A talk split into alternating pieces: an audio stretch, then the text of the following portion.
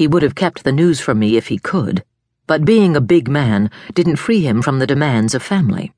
If Grandpapa wanted me to know something, I would know it, although Davo had doubtless put off sending Bay to find me for as long as he possibly could. I'm sorry he intercepted your call.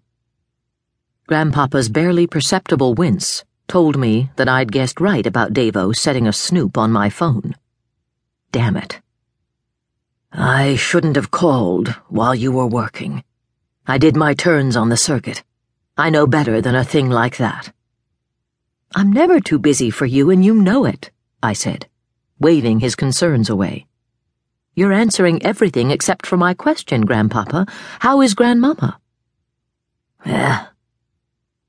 His bony shoulders rose and fell in a shrug that was half admission of defeat, half exhaustion. The doctors, they do what they can. And the ants, they do a little more. But this isn't a disease her blood knows how to fight. It burns her, and every day she's a little further gone. I didn't say anything. I waited. After a few minutes of awkward silence, he sighed. She coughed up blood and froth this morning. She's been moved out of the boneyard and into a hospital clean room where she won't have to worry about me when she's already unwell. She hasn't infected a one of us, but that doesn't get to matter now.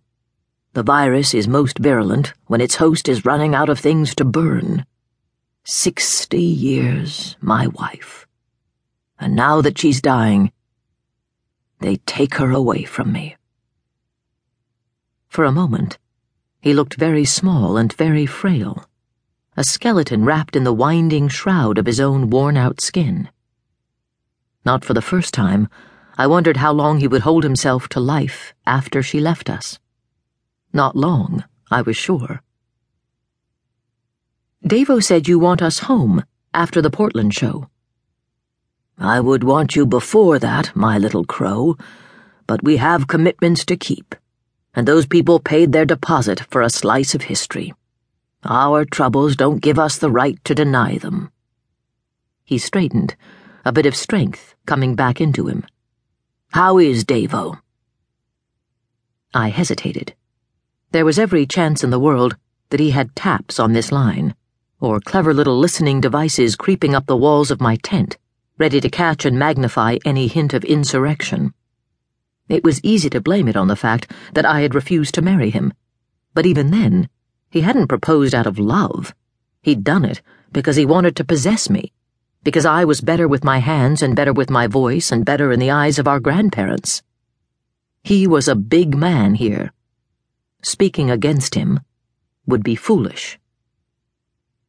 But this was my grandfather asking, and I had never lied to him. He's getting worse, I said. He gives orders that don't make sense. He sets the younger cousins to tasks that they don't know how to do, and then he blames them when things go wrong, when they get hurt. I'm afraid something's going to break soon. I was afraid that it was going to be me.